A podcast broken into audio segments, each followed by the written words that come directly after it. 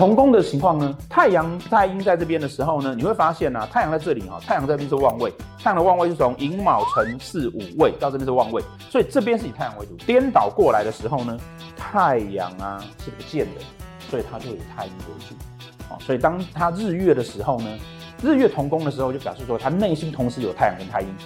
哦，所以日月的人，我们常说啊，他的最大的跟他交往的痛苦点就是，你都不知道他到底要什么，他到底要这个还是要那个。哦，那实际上他两个都要。